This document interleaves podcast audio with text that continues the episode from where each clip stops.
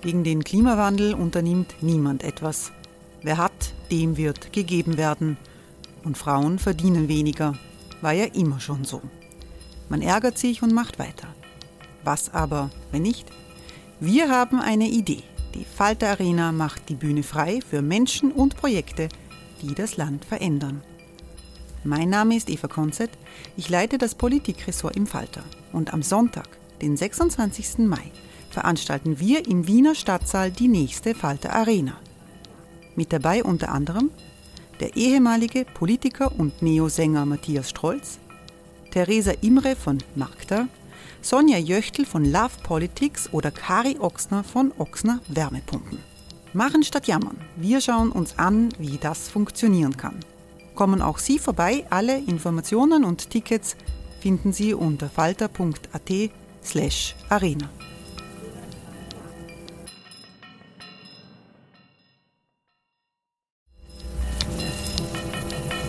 Falter-Podcasts werden durch Werbung unterstützt. Das hilft bei der Finanzierung unseres journalistischen Angebots. Since 2013, Bombas has donated over 100 million socks, underwear, and t-shirts to those facing homelessness. If we counted those on air, this ad would last over 1,157 days. But if we counted the time it takes to make a donation possible, it would take just a few clicks. Because every time you make a purchase, Bombas donates an item to someone who needs it. Go to bombas.com slash ACAST and use code ACAST for 20% off your first purchase. That's bombas.com slash ACAST, code ACAST.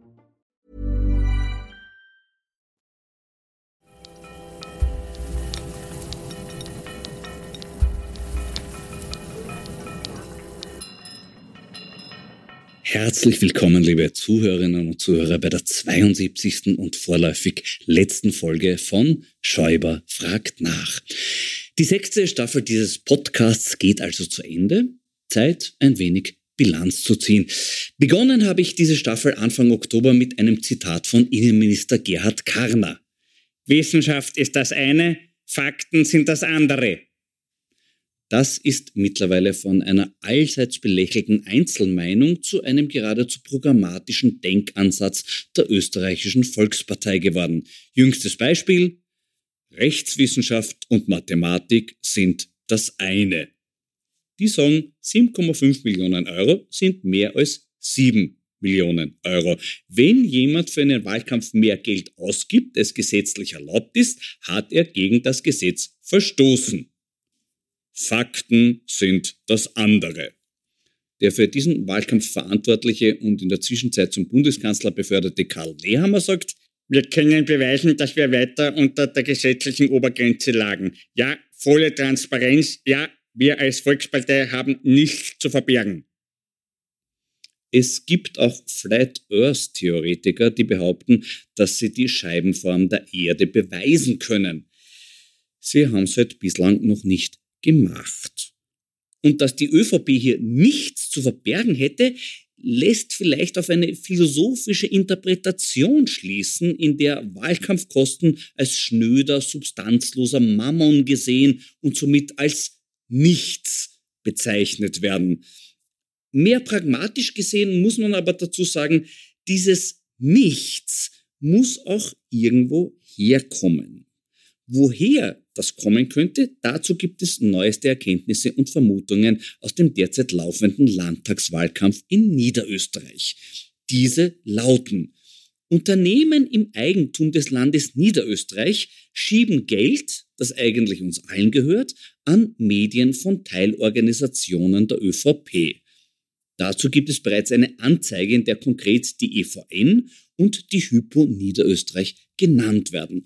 Und da fällt mir doch glatt dazu ein, was ich hier in der Folge 59 dieses Podcasts berichtet habe. Nämlich über den niederösterreichischen Pressverein und die von ihm herausgegebene Zeitschrift Arbeiten für Niederösterreich.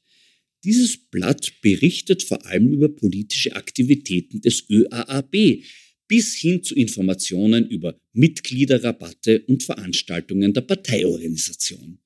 Und dazu gibt es ganz, ganz viele Inserate. Gleich ein Viertel des Heftes ist voll damit. Und die dürften echt wertvoll sein, zumindest was die Anzeigenpreise betrifft. Rund 1,7 Millionen Euro haben diese Inserate seit 2017 eingebracht. Wer kann sich diesen teuren Spaß leisten? Zum Beispiel die EVN und die Hypo Niederösterreich. Im Rechenschaftsbericht der ÖVP kommen diese Einnahmen aber nicht vor, denn laut ÖVP Niederösterreich hat der Niederösterreichische Pressverein nichts mit der ÖVP zu tun. Ja. Wobei auch hier die Bedeutung von nichts zu hinterfragen wäre. Ich habe mir damals nämlich angeschaut, welche Adresse der Niederösterreichische Pressverein hat. Es ist die gleiche wie die ÖVP-Bezirksstelle in Wiener Neustadt. Trotz dieser enormen Inserateneinnahmen kann sich der Pressverein also kein eigenes Büro leisten und muss bei der ÖVP Unterschlupf finden. Dieses soziale Problem kennen wir ja schon von Wolfgang Sobotkas Alles Mock Institut. Die waren dort so arm, die hatten nicht nur keine eigene Adresse, sondern auch keine eigene Telefonnummer. Die mussten sich das alles mit der ÖVP teilen. Und da schließt sich der Kreis auch wieder, denn unterstützt wurde das ebenso wie der Pressverein durch die Barmherzigkeit der ÖVP vor der Obdachlosigkeit bewahrte Alles Institut von, wem glauben's? Ja, natürlich, von der Nomomatik, eh klar, aber auch von der EVN und von der Hypo Niederösterreich. Und da darf man noch ein weiteres Beispiel für die Obdachlosenhilfe der ÖVP nicht unerwähnt lassen. Es gibt auch einen Wiener Pressverein, der eine Zeitschrift herausgibt, die auch praktisch ausnahmslos über Aktivitäten des ÖAAB berichtet, deren Inserateneinnahmen ebenfalls nicht im Rechenschaftsbericht der ÖVP vorkommen und trotzdem hat der Verein sein Büro bei der ÖVP Bundespartei. Dieser Verein hat wiederum interessante private Sponsoren. Konkret habe ich vor zwei Wochen hier mit dem Lobbyisten Peter Hochegger darüber gesprochen. Der hat mir bestätigt, dass er 10.000 Euro Druckkostenbeitrag an den Wiener Pressverein gezahlt hat. Das sei damals auf Auftrag der Telekom geschehen. Auf meine Frage nach dem Warum hat er geantwortet, ich habe keine Ahnung gehabt, für was die sind und wofür. Ich hab's einfach bezahlt. Diese Offenheit dürfte seitens der ÖVP eher nicht gewünscht sein. In Niederösterreich hat die Opposition den Landesrechnungshof mit einer Sonderprüfung der Inseratengeschäfte von Landesunternehmen beauftragt. Ein erster Prüfbericht wurde in der Vorwoche veröffentlicht. Bezüglich EVN und Hypo liegen aber noch keine Ergebnisse vor. Das wird sich auch laut Landesrechnungshof leider nicht bis zur Wahl mehr ausgehen. Was aber jetzt schon verblüfft, ist die Tatsache, dass die mit Landesinseraten beschenkten Medien im Bericht anonymisiert wurden. Ja, da sieht man wieder mal, was für ein wichtiges Anliegen in Niederösterreich der Datenschutz darstellt. Auch in anderen Bereichen wird dafür gekämpft. Von Dezember 2019 bis Dezember 2021 hat die niederösterreichische Landesregierung rund 3,8 Millionen Euro für Auftragsstudien ausgegeben. Worum es bei diesen Studien ging und wer damit beauftragt wurde, das wird von der Landeshauptfrau Mikl-Leitner nach wie vor geheim gehalten. Sie begründet das ernsthaft mit dem Grundrecht auf Datenschutz, das auch für Studienautoren gelte. Ich meine, da geht chutzpe-technisch noch was. Dieses Argument könnte auch einen Ausweg aus der Inseratenaffäre weisen. Einfach künftig auf die eh nur peinliche Tarnung der Parteimedien verzichten und stattdessen deren mediale Hervorbringungen als Studien deklarieren. Dann kann die Finanzierung ohne lästige Umwege über EVN oder Hypo erfolgen, bei gleichzeitiger Sicherung der Anonymität aller Beteiligten. Ich hätte doch schon einen Themenvorschlag für die erste derartige Studie. Der Druckkostenbeitrag als unverzichtbare Grundlage der österreichischen Parteiendemokratie. Üppige Druckkostenbeiträge dürfen wir Steuerzahlerinnen und Steuerzahler via offener und verdeckter Förderungen auch heimischen Boulevardmedien zahlen. Am meisten bekommt die Kronenzeitung und die bedankt sich bei uns unter anderem mit Texten, über die ich vor zwei Wochen hier berichtet habe, in denen ihr Kolumnist Mai Chu Klimaaktivisten als Kakerlaken bezeichnet, ihnen lustvoll in die Fresse hämmern und per Schneefräse beseitigen lassen will. Harald Fiedler vom Standard hat beim Krone-Chefredakteur nachgefragt, wie wir das verstehen dürfen. Antwort hat er bis jetzt leider noch immer keine bekommen. Mein Ratschlag wäre ja folgender. Die Krone hat unlängst in einem namentlich nicht gezeichneten Artikel massive Kritik an den Zeit im Bild 2 Interviews von Armin Wolf und Martin Thür geübt. Diese beiden hätten nämlich bei den Gesprächen eine angriffslustige Körperhaltung, weshalb die Kronenzeitung eine Aggressionstherapie für ZIP-Ansager fordert. Vielleicht sollte die Krone mit so einer Aggressionstherapie einmal bei hauseigenen Kolumnisten beginnen. Wobei, Vorsicht, äh, der Artikel gegen Wolf und Thür war natürlich eine Retourkutsche für die kritischen Interviews mit Tassilo Valentin. Wer weiß, womöglich lässt die Krone bei der nächsten Bundespräsidentenwahl dann Matt Schuh als ihren Kandidaten antreten. Das Wirken eines anderen verhaltensauffälligen Kolumnisten habe ich in dieser sechsten Staffel auch gewürdigt, nämlich das von Rudolf Mitlöhner. Ich habe von den Tag- und Mitlöhnern des heimischen Zudeckungsjournalismus und ihren Kurierdiensten gesprochen. Diese Kurierdienste werden für Mitlöhner jetzt noch ausgeweitet. Er darf nun im Kurier auch auf der Kulturseite schreiben, denn er wurde zum obersten Sachbuchrezensenten befördert. Seine ersten beiden Kritiken sind vor zwei Wochen erschienen und entsprechen Mitlöhners bisherigem Schaffen nahezu vollkommen. Eine gute Kritik mit vier Sternen für das neue Werk der von Nönn und der Presse wegen Corona-Schwurbelei gefeuerten Gundula Walterskirchen, in dem sie sich dagegen ausspricht, dass Fake News bekämpft werden sollten. Und eine schlechte Kritik mit nur zweieinhalb Sternen für das neue Buch des ehemaligen Kurierchefredakteurs Helmut Brandstätter, in dem der sich kritisch mit der Ära Sebastian Kurz beschäftigt. Mitlöhner missfällt das erwartungsgemäß, aber seine Begründung überrascht dann doch, weshalb ich sie im Originalton zitieren möchte. Eine durchaus kritische Auseinandersetzung mit dem Phänomen Kurz hätte fraglos ihre Berechtigung. Aber dafür fehlt es dem Autor an Distanz zu seinem Thema. Dass ausgerechnet Rudolf Mittlöhner sich über mangelnde Distanz zu Sebastian Kurz beschwert, da muss ich ehrlich sagen, da ist ein Punkt erreicht, an dem die Satire nichts mehr hinzufügen kann. Sehr gut schaut meine Bilanz der vergangenen zwölf Wochen aus, was den Inhalt meines Wein- und Co-Schatzkistels anbelangt. Da waren ausnahmslos erfreuliche Weine drinnen und zum Abschluss darf es jetzt auch einmal was Prickelndes sein. Ein österreichischer Sekt der Extraklasse, die reinsortige Reserve aus grünen Veltliner von Willi Bründelmeier. Hier wird nichts durch übermäßige Dosage zugedeckt. Präzise Säure, enorme Frische, feine Perlage. Ein würdiger Begleiter für die kommenden Festtage und auch für meinen Podcast. Prost! Und noch einen würdigen Begleiter hat dieser Podcast und das, seit es ihn gibt. In der letzten Folge jeder Staffel spreche ich mit einem rituellen Abschlussgast, auf den ich mich auch heute wieder freue und für den ich mich sogar in die Redaktion des Falters begeben werde, nämlich auf Florian Klenk. Lieber Florian, mein Zitat des Jahres war vom Innenminister Gerhard Kahner. Wissenschaft ist das eine, Fakten sind das andere. Das wurde damals relativ belächelt, aber ich glaube, das wurde ernst gemeint, weil zum Beispiel wir jetzt ein ähnliches Phänomen haben rund um die ÖVP-Wahlkampfkosten. Ne?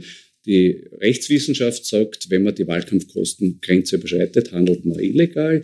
Die Mathematik, Grundlage der Wissenschaft, sagt, 7,5 Millionen ist mehr als 7 Millionen. Wenn sieben erlaubt sind, ist 7,5 mehr. Das sagt also die Wissenschaft. Äh, die ÖVP sagt aber, nein, Fakten sind anders. Das ist alles nicht so. Bitte erklär mir diesen Widerspruch. Naja, Sie haben sich jetzt die letzten fünf Jahre diese Fakten eben eingeredet. Und jetzt glauben Sie wissenschaftlich, dass das so stimmt. Ja. Was ist wirklich passiert? Ähm, der Josef Redl, der da nebenan sitzt, wir sind ja da im Falter, der hat einen großen Datenträger bekommen mit vielen, vielen Terabyte Daten. Und in diesem Datenträger stand drinnen zwei Arten von Abrechnung, nämlich eine offizielle Abrechnung für den Rechnungshof und eine inoffizielle für die ÖVP. Und da haben wir gesehen, dass sie sehr viele Wahlkampfkosten nicht als Wahlkampfkosten deklarieren. Und zwar fürs Jahr 2017 und fürs Jahr 2019. Und sie waren sogar so dreist, dass sie die Strafe, die sie erwartet haben, 800.000 Euro, auch schon in der Buchhaltung angelegt haben. Interessant. Also das heißt quasi wie ein äh, Doping, äh, gedopter Radfahrer, der sagt, okay, ich bin gedopt, das nehme ich in Kauf, ich werde eine Strafe dafür kassieren, die könnt ihr aber vom Preisgeld gleich bezahlen und damit zahlt es wieder aus. Genau. Wobei in dem Fall die Strafe ans Bundeskanzleramt geht, in dem damals Sebastian Kurz regiert hat. Also mhm. insofern geht das Geld auch wieder zurück dorthin, wo es ausgegeben wurde.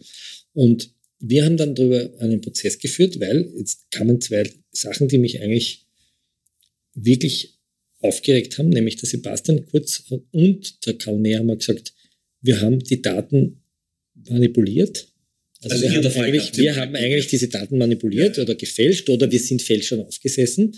Vorwurf 1 und Vorwurf 2 ist, die ÖVP hat überhaupt nicht die Wahlkampfkosten überschritten und schon mhm. gar nicht wissentlich und schon gar nicht wollte sie die Öffentlichkeit hinters Licht führen. Und dann haben wir einen jahrelangen Prozess geführt, den geführt hat der Rechtsanwalt Supan, ähm, der jetzt auch der Strafverteidiger von Sebastian Kurz ist. Mhm. Und die haben uns wirklich, wo es nur gegangen ist, mit Berufungsklagen, mit Beschwerden, geschaut, dass der Prozess für uns möglichst viel Geld kostet mhm. und haben diesen Prozess zu 95 Prozent verloren. Sie haben in einem ganz kleinen Punkt, konnten wir nicht den Wahrheitsbeweis erbringen für unsere Meinung, nämlich, dass sie auch den Rechnungshof getäuscht hätten. Mhm. Vorsätzlich. Da hat das Gericht gesagt, das können wir nicht nachweisen. Mhm. Und kurz nachdem dieses Urteil rechtskräftig wurde, ist der Rechnungshof hergekommen und hat gesagt, wir fühlen uns getäuscht nämlich von eurer Wahlkampfkostenabrechnung und wir schicken euch einen Wirtschaftsprüfer. Mhm. Und der Wirtschaftsprüfer hat daraufhin gesagt, ähm, jetzt legt es nochmal alles vor und dann hat die ÖVP gesagt, na gut, wir geben zu, die Million, die war auch noch Wahlkampfkosten. Haben sie freiwillig zugegeben. Und dann sind sie draufgekommen, dass nur ein paar hunderttausend Euro Wahlkampfkosten waren. Das heißt, der amtierende Bundeskanzler Karl Nehammer hat mehrmals öffentlich gesagt, sie haben die Wahlkampfkosten nicht überschreitet. Gegenüber dem Rechnungshof haben sie dann aber Wahlkampfkosten zugegeben und das hat insgesamt dazu geführt, dass sie auch im 19. Jahr um 500.000 überzogen haben. Das heißt also, es war nicht ganz die Wahrheit im klassischen Sinn, was man so darunter sich vorstellt. Es war die Unwahrheit. Lüge dürfen wir nicht sagen, weil Lüge würde ja bedeuten, dass sie wissentlich die Unwahrheit sagen. Mhm. Wir können nicht in den Kopf hineinschauen der ÖVP, ob sie das wissentlich gemacht haben. Also vielleicht haben sie unwissentlich die Unwahrheit gesagt. Ich glaube, das ist aber noch schlimmer. Naja, wenn du der Meinung bist, Wissenschaft ist das eine, Fakten sind das andere, dann ist es mit der Wahrheit natürlich auch sehr relativ. Genau. Hm? Wahrheit, Tochter der Zeit, hat uns ja Andreas Kohl, genau. großer äh, Vordenker der Volkspartei, Ganz schon genau. vor 20 Jahren erklärt. Genau. Mein Wort des Jahres möchte ich auch an dieser Stelle äh, etablieren. Was es war, es war für mich eigentlich das Wort Druckkostenbeitrag.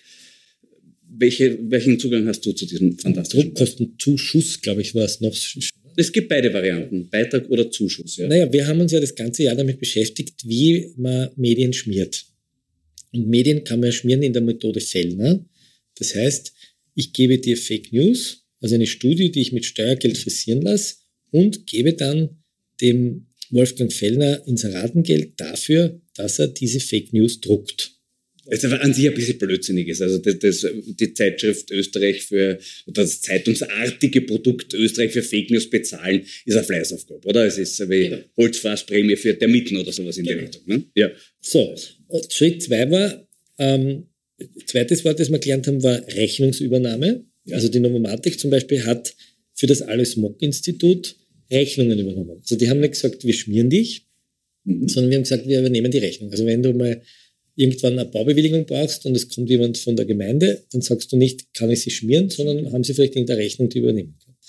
Das war das Allerschmockendste. Das ist vielleicht ein wirklich ein guter praktischer Hinweis, dass man sollte nie ohne Rechnungen außer Haus gehen. Genau. Weil man könnte immer in eine Situation kommen, wo man vielleicht eine Rechnung zum Einsatz bringen genau, kann. Genau, der Strache zum Beispiel hat das sehr behirnt, weil der hat ja viele seiner Rechnungen, die er gehabt hat, wenn er Hundefutter ja. kaufen war oder wenn er Geburtstagsfeier für seine Tochter ausgerichtet hat oder wenn er irgendwie braucht, oder wenn er Candy Crush gespielt hat, ja. dann hat die FPÖ die Rechnungen übernommen. Mhm. Einmal. Oder wenn die Wahrsagerin gerade äh, genau. im Dienst war. Genau, genau. Wir erinnern uns an den Schutzmantel im In- und Ausland. Genau. Den er leider den Schutzmantel nicht angehabt hat in Ibiza. Genau. Das war sehr leibend. Und der Gerald Gross, der ja Präsident, Bundespräsident werden wollte, Entschuldige, das muss ich. Also, okay. ja, ja. Gerald Gross, der die Jörg Haider Medaille vergibt, darf man, ist, ist alles wahr. Ja. Hat er selber sie eigentlich auch schon bekommen, weiß man das? Ob er sich selber gegeben hat, weiß ich nicht. Aber er hat die Dr. Jörg Haider Medaille immer wieder vergeben. Ja. Es gibt ja in Kärnten auch immer noch das Dr. Jörg Haider Denkmal, mhm. wo man lauter so Hände sieht, die sich halten. Ja, das eine, heißt, Hand, eine Hand wäscht die andere. Ja, ja. hält die andere. hält, hält und wäscht, was auch immer.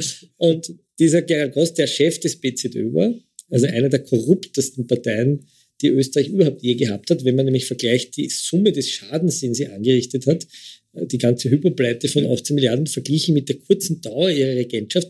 Ich glaube, es gibt keinen einzigen BZÖ-Landesrat, der nicht strafrechtlich verurteilt wurde. Ich bin mir ziemlich sicher. Ne? Ich glaube, da sollte man einführen den Index pro Kopf-Korruption. Genau. Also die haben 100%, 100 pro Kopf-Korruption. Also die würden jedes Korruptionsranking anführen. Und der, der hat gesagt, dass er damals, wie er bei der BZÖ war, hat er ja von der Novartik Geld bekommen und das hat er aber nicht bekommen als Schmiergeld, auch nicht als Rechnungsübernahme, sondern als Druckkostenzuschuss, was den Vorteil hat, dass das dann nicht einmal als Inserat auftaucht. Du erfährst das nie. Ganz genau. Das finde ich besonders schön. Und was ich auch besonders schön fand bei Gerald Gross ist, dass er gesagt hat, wenn er gewusst hätte, wie viel die Novomatic den anderen Parteien zahlt, dann hätte er viel mehr verlangt. Schon, ja, im Nachhinein ist man oft gescheitert, sowieso. Ich hatte nämlich Druckkostenbeitrag, wie ich mit Peter Horeger gesprochen habe, und da hat er mir erzählt von dem Magazin des Niederösterreichischen Pressvereins, wo er im Auftrag der Telekom 10.000 Euro von seiner Firma hingespendet hat. Und ich habe ihn dann gefragt, äh, auf was hinaus? Und er hat gesagt, ich habe nicht die leiseste Ahnung. Ich ja. weiß es echt nicht. Ich weiß nur, es war Druckkostenbeitrag, es war Auftrag, gibt denen ein Geld und aus. Mir hat einmal der Maischberger gesagt, der hat auch einmal so eine Parteizeitung gehabt und da hat die Telekom wahnsinnig viel Geld Zeit. Und ich habe gesagt, was hat die Telekom eigentlich, was haben sie dann geschrieben in der Zeitung? Ja. Wenn sie so viel Geld von der Telekom kriegen. Und der Maischberger hat mir damals gesagt, es kommt nicht darauf an, was wir schreiben, sondern was wir nicht schreiben. Das ist der Punkt. Aber da ist immer noch eine Art konkreter Inhalt drinnen. Bei den meisten Druckkostenbeiträgen geht es ja wirklich nur dass das Geld fließt. Darum. Ne? Alles andere ist relativ wurscht. Wir haben es ganz aktuell jetzt in Niederösterreich wieder. Da ist jetzt eine Anzeige gekommen, weil doch einige im Landesbesitz stehende Institutionen wie die EVN zum Beispiel oder die Hypo Niederösterreich haben massiv an Medien äh, gesponsert, die alle im Dunstkreis der ÖVP sind. Jetzt ist die Frage an den Rechnungshof gekommen, Landesrechnungshof, können wir bitte nachforschen.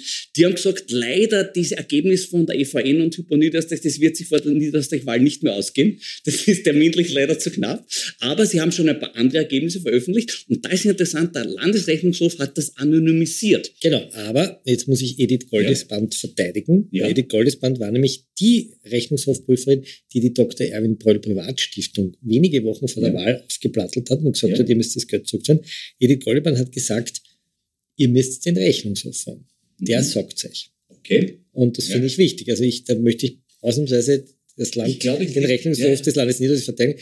Leider ist die Opposition dort so schwach, weil wenn die nämlich ähm, zum, zum Bundesrechnungshof gehen würden, würden sie das sofort erfahren, weil der überprüft die Parteienfinanzierung. Mhm. Das macht der Landesrechnungshof nicht. Okay, ich glaube, es liegt auch daran, dass der Datenschutz in Niederösterreich ein sehr hohes Gut ist. Weil wir wissen es ja zum Beispiel auch von den diversen Studien, Studien, wo das Land Niederösterreich sagt, wer wie viel bekommen hat, sagen wir nicht, weil das ist Datenschutz. Das sagt aber auch der Bund nicht. Ich kann mich noch erinnern, wir haben zum Beispiel, heuer war ja sehr äh, wichtig die Beinschab-Studie. Wir erinnern uns an die verschiedenen Tiere. Ja, und ja, wie wir das gehört haben, dass es diese Studien gibt, habe ich beim Finanzministerium einen Antrag gestellt auf Herausgabe dieser Studien. Mhm. Und der zuständige Beamte hat gesagt, also erst, das erste Mal war, dass er gesagt hat, nein, also die Studie kann uns nicht geben, weil, ich weiß jetzt nicht mehr das Argument, es regnet draußen. Und so, so ja, ja. Dann habe ich gesagt, okay, am nächsten Tag habe ich gesagt, jetzt regnet es nicht mehr. Und er hat gesagt, na, heute geht es nicht, weil es scheint die Sonne. Am nächsten Tag hat er gesagt, es geht nicht, weil es, ist, es schneit. Irgendwann hat er dann ein juristisches Argument gemacht und hat gesagt, ähm, er kann es uns nicht geben, weil aus meinem Antrag wird nicht klar, ob ich die Studien haben will oder der Fall. Ever catch yourself eating the same flavorless dinner three days in a row? Dreaming of something better? Well, HelloFresh is your guilt-free dream come true, baby. It's me, Kiki Palmer. Let's wake up those taste buds with hot, juicy pecan-crusted chicken or garlic butter shrimp scampi. Mm. Hello Fresh. Stop dreaming of all the delicious possibilities and dig in at HelloFresh.com. Let's get this dinner party started.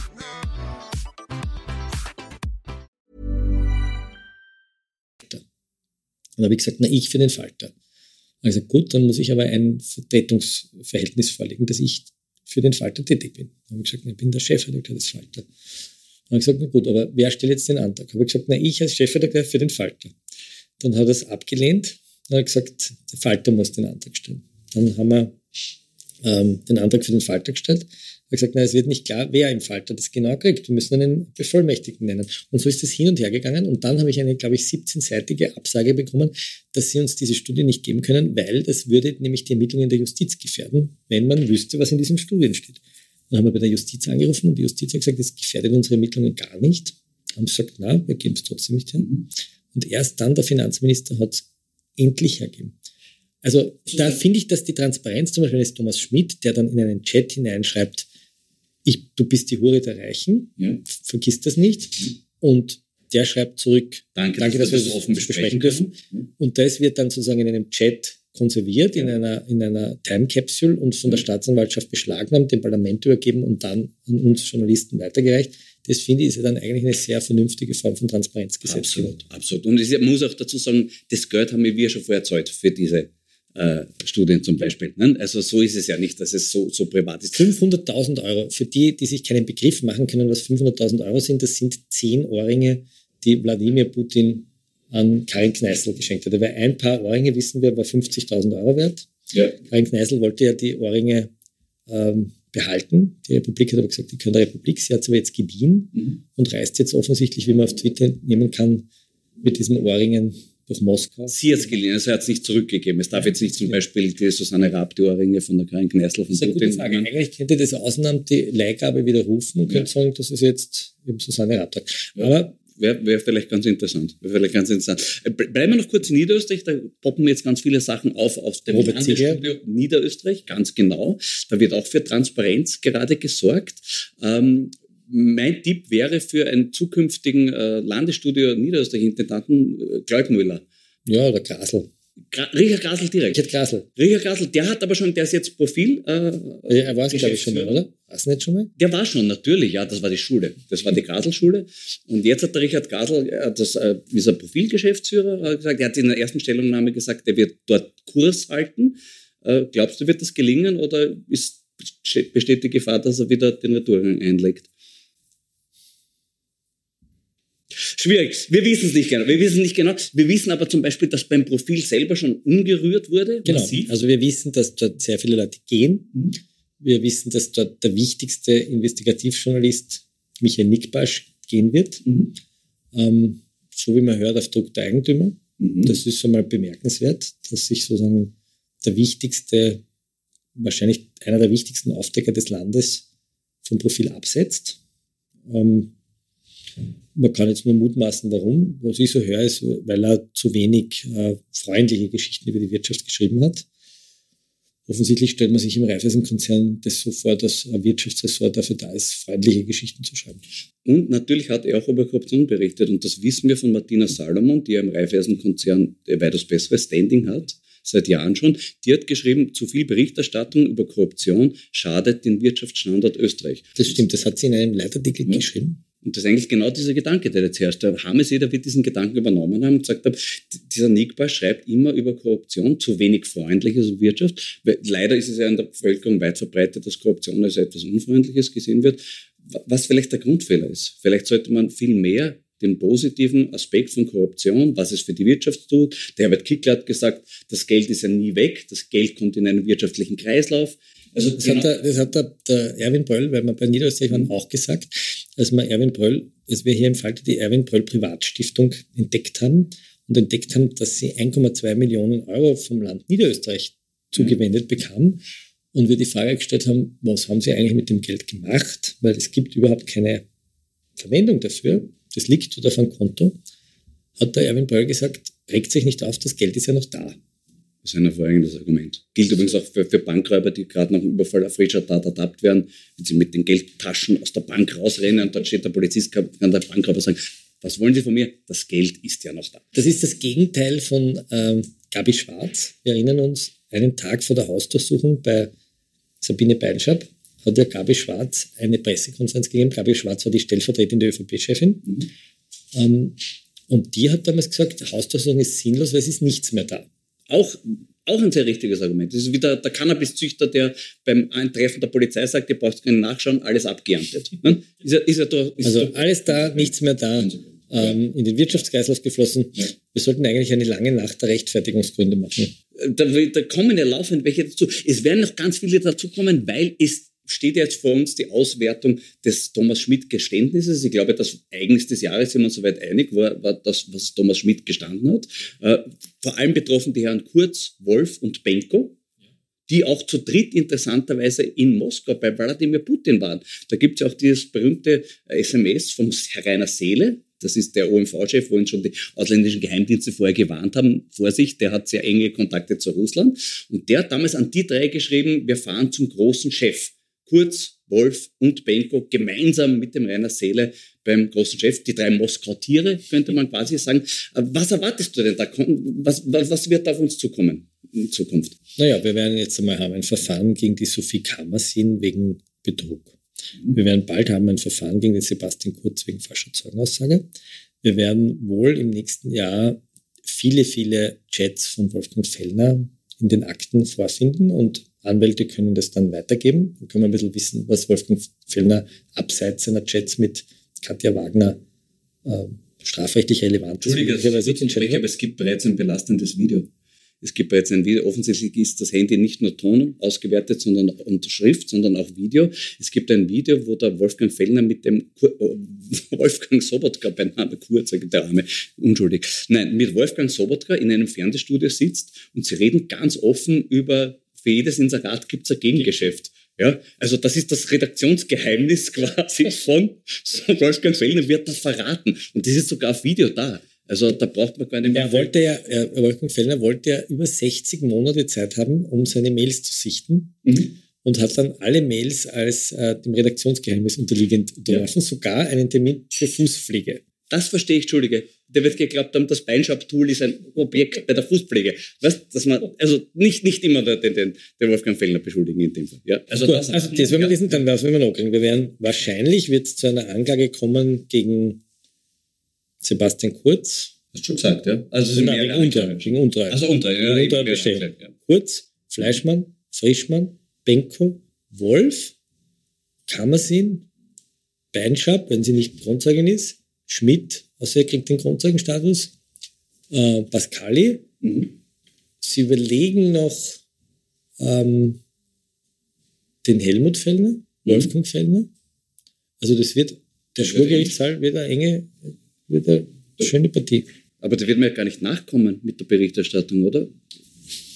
Naja, wir kennen uns schon, es ist ja nicht so schwierig gewesen. Ja. Du sagst, ich möchte gern Bundeskanzler werden und meinen Parteichef wegputschen. Dafür brauche ich eine gute Umfrage. Die tue ich in die Zeitung Österreich, damit meine Parteifreunde rennen. Und weil ich nicht Griff auf die Parteikassen habe und auch nicht Spenden lukrieren kann, hole ich mir die Kohle übers Finanzministerium, zahle es dort und gibt es halt der Verbeinschab und den Fellers. Das ist das, was Thomas Schmidt und Sabine Beinschab gestanden haben. Also die Geschichte ist eigentlich relativ simpel. So, und erste Ebene, zweite Ebene ist, ich habe Leute, die meine Bewegung unterstützt haben, mit mhm. Geld, aber auch sozusagen durch Spendenbanketts, also den Herrn Wolf und den, den Herrn Benko. Und da sagt der Herr Schmidt, denen sollten wir die Finanz vom Leibe halten.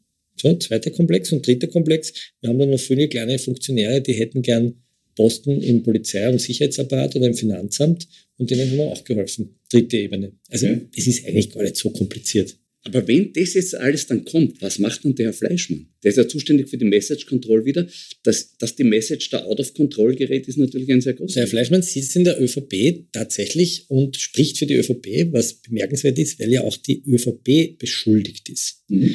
Und die ÖVP hat ja einen Obmann, den Herrn Nehammer, der als Bundeskanzler wiederum nicht bereit war, Akten und äh, E-Mail-Accounts der Abteilung von Fleischmann an die WKStA herauszugeben, obwohl die die Kripo mit einem Sicherstellungsbefehl geschickt haben. Mhm. Die haben jetzt gerade vor dem Landesgericht verloren, mhm. weil das Bundeskanzleramt hat gesagt, wir geben es nicht her. Also man muss sich das ungefähr so stellen, wenn man eine Verkehrskontrolle hat mhm. und sagt, ich möchte den Kofferraumdeckel nicht öffnen, weil da drin liegt irgendwie was Privates. Ah ja, na, Und der Polizist sagt, ist okay, der Kofferraumdeckel bleibt zu und sie können weiterfahren. Das auch sicher und das haben sie geglaubt, dass das so geht, geht aber gar nicht so, sondern das Gericht hat jetzt festgestellt, sie müssen das Zeug hergeben. Mhm auch ein bisschen peinlich für den Wolfgang Peschorn, der eigentlich immer so ein Antikorruptionist war, aber da sich irgendwie hat verwickeln lassen. Und die ÖVP ist auch Beschuldigte. Und da war interessant, wir hatten vor drei Wochen ein Hintergrundgespräch mit dem Karl Nehammer und ich habe gesagt, Herr Bundeskanzler, die ÖVP zahlt ja sehr viel Geld zurück. Das Schmiergeld war für die Telekom Austria. Also das war die ja. Bestechungsaffäre vor 20 Jahren. Ja. Und das haben wir auch in den Unterlagen gefunden, dass ja. sie das zurückzahlen. Also die haben Buchungsposten, tatsächlich die österreichische Regierungspartei zahlt in Raten Schmiergeld zurück.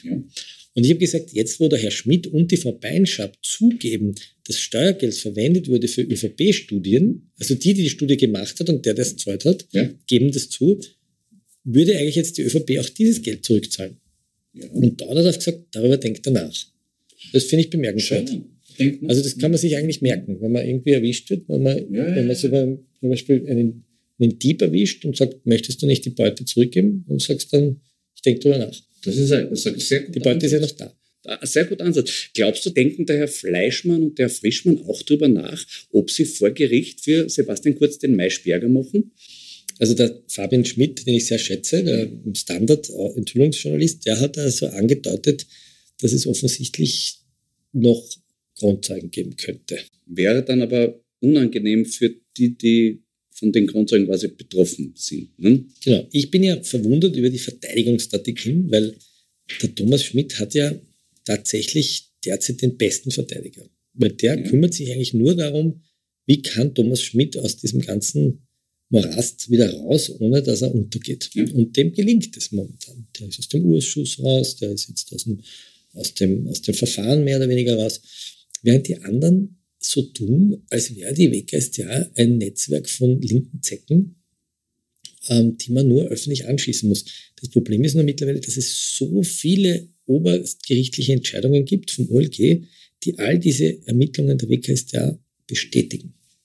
Das dringt fast nie in den Medien ja. durch, aber die gehen ja alle immer zum Oberlandesgericht und sagen, die Sicherstellung war rechtswidrig oder die, die Telefonüberwachung war rechtswidrig mhm. oder die Kontenauswertung, was auch immer. Also die, die Viele der Beschuldigten beschweren sich, aber blitzen von den Gerichten immer wieder ab, weil die Gerichte sagen, dringende Tatverdacht ist gegeben. Mir kommt auch dieser Spin, der da geschrieben wird, nicht ganz wasserdicht vor, weil es heißt ja, der Thomas Schmidt lügt einfach nur, der sagt alles nur, um seine eigene Haut zu retten und die anderen einzudumpen. Jetzt hat aber genau zum Beispiel in der Causa Benko sich selber massiv belastet. Ich denke mir, wenn es nur dem Schmidt darum gehen würde, sich selber reinzuwaschen und alle Schuld auf die anderen zu schieben, dann hätte er doch diese Sache nicht so gestehen müssen, dass es für ihn selber unangenehm ist, weil er gesagt hat, er hätte ja dieses Angebot angenommen.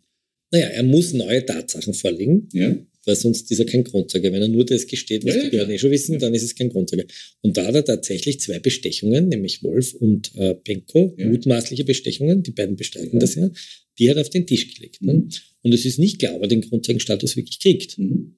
Die kämpfen drum. Es kann sein, dass die Staatsanwaltschaft oder das Ministerium sagt, du kriegst das nicht und du wirst verurteilt. Aber er wird natürlich eine viel mildere Strafe kriegen im Falle einer Verurteilung. Was steht denn da eigentlich auf dem Spiel? Eine Strafdrohung von bis zu zehn Jahren. Das ist schon so.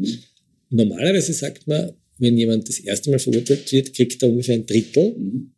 Wenn jemand aber Bundeskanzler ist, Sektionschef oder ich weiß nicht, ähm, äh, Kabinettschef ja. oder Minister, dann wissen wir aus der Judikatur des Ernst Strasser oder des Karl-Heinz Kasser, das ist auch noch nicht rechtskräftig, dass die ein bisschen drüber gehen. Also was sie, glaube ich, alle noch nicht realisiert haben, dass da wirklich unbedingte langjährige Haftstrafen auf dem Spiel stehen. Ich habe eine Frage noch ganz aktuell, weil wir immer noch kein Glücksspielgesetz haben. Das heißt, seit vielen Monaten, da geht nichts weiter, es spießt sich total, die ÖVP blockiert, etc., etc.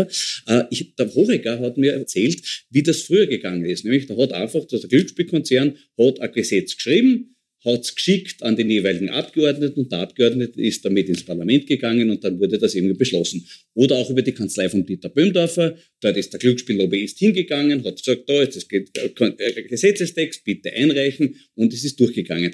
Das spießt sich momentan. Kann es sein, dass momentan da lobbyistenmäßig eine, eine Ebbe ist irgendwie, dass die zu wenig die Abgeordneten bearbeiten, weil sie Nein, noch der, Trauma haben? Einer der wichtigsten Lobbyisten war ja ein gewisser Professor Gerd Schmidt. Ja. Und dieser Gerd Schmidt, der hat ja seinen Professorentitel dafür bekommen, dass er diese Gesetze geschrieben hat. Genau. Das kann jeder nachlesen, wenn man eingibt, Ja. Professor Gerd Schmidt, Ja. Professor, dann findet Ja. man die Begründung.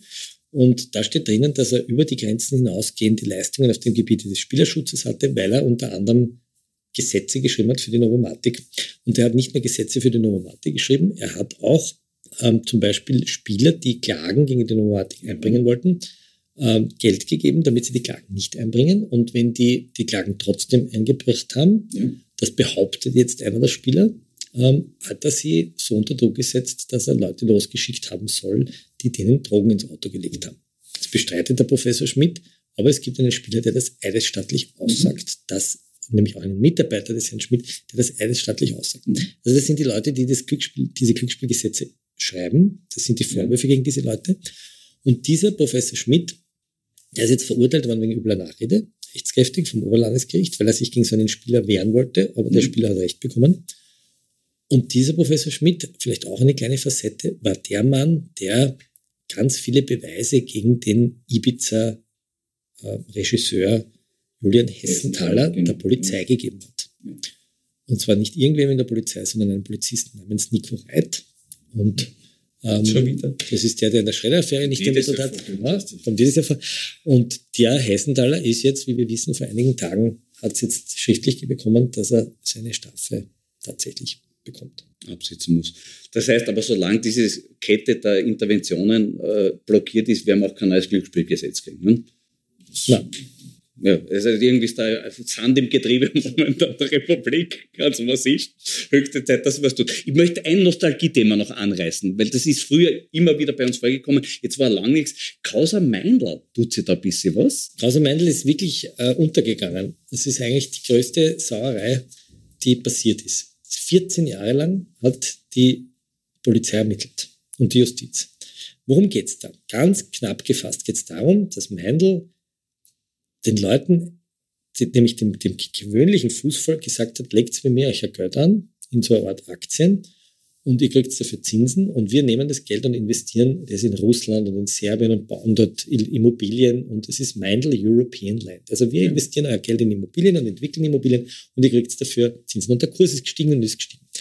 Und dann ist man draufgekommen, dass das lauter Luftgeschäfte waren. Und der einzige, der verdient hat, waren die Vertriebsgesellschaften des Herrn Meindl.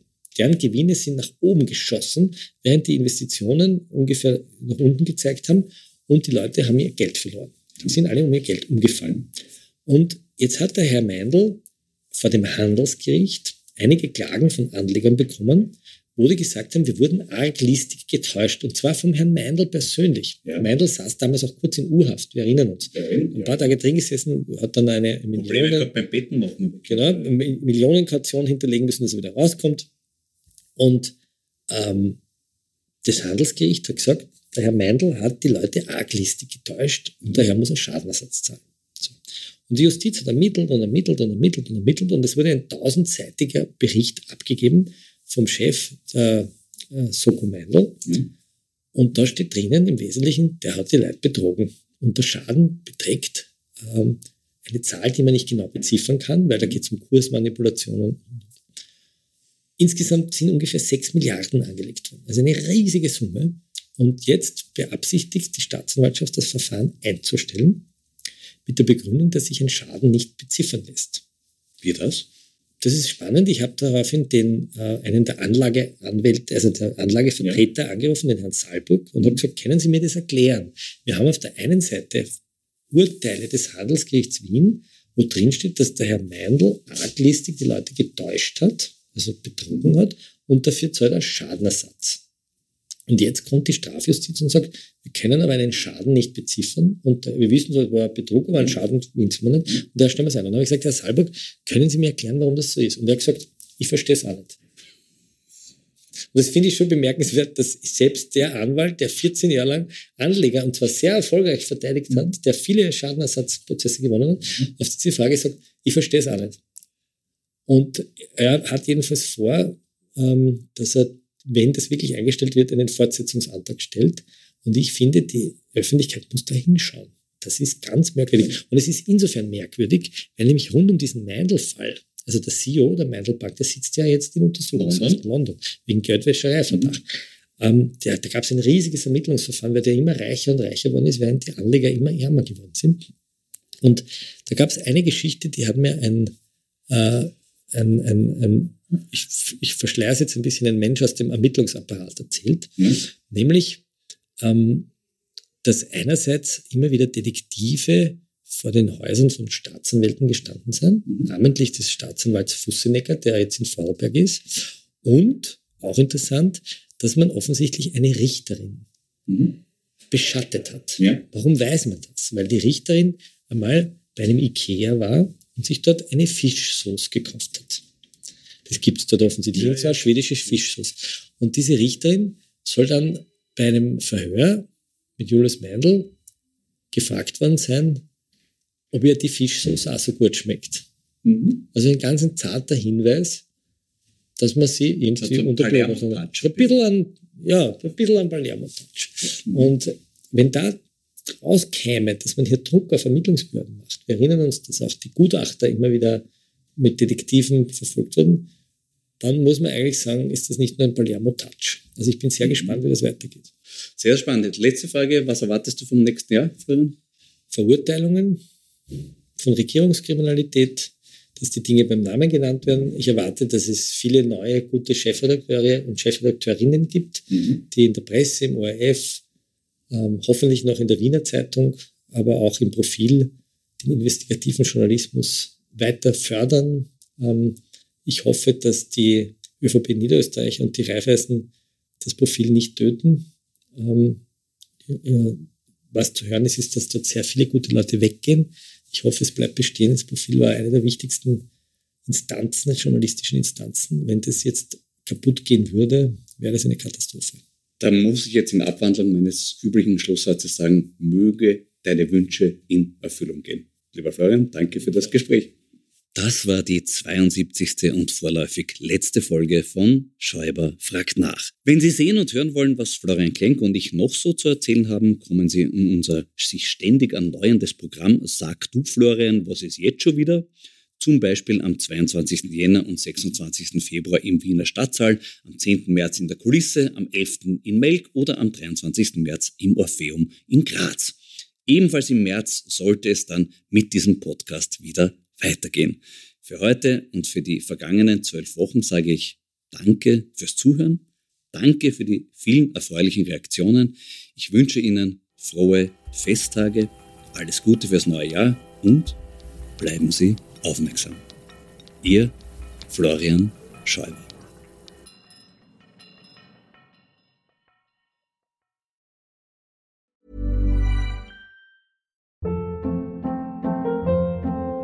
Hold up. What was that? Boring. No flavor. That was as bad as those leftovers you ate all week. Kiki Palmer here, and it's time to say hello to something fresh and guilt-free. Hello Fresh. Jazz up dinner with pecan-crusted chicken or garlic butter shrimp scampi. Now that's music to my mouth. Hello Fresh. Let's get this dinner party started. Discover all the delicious possibilities at hellofresh.com.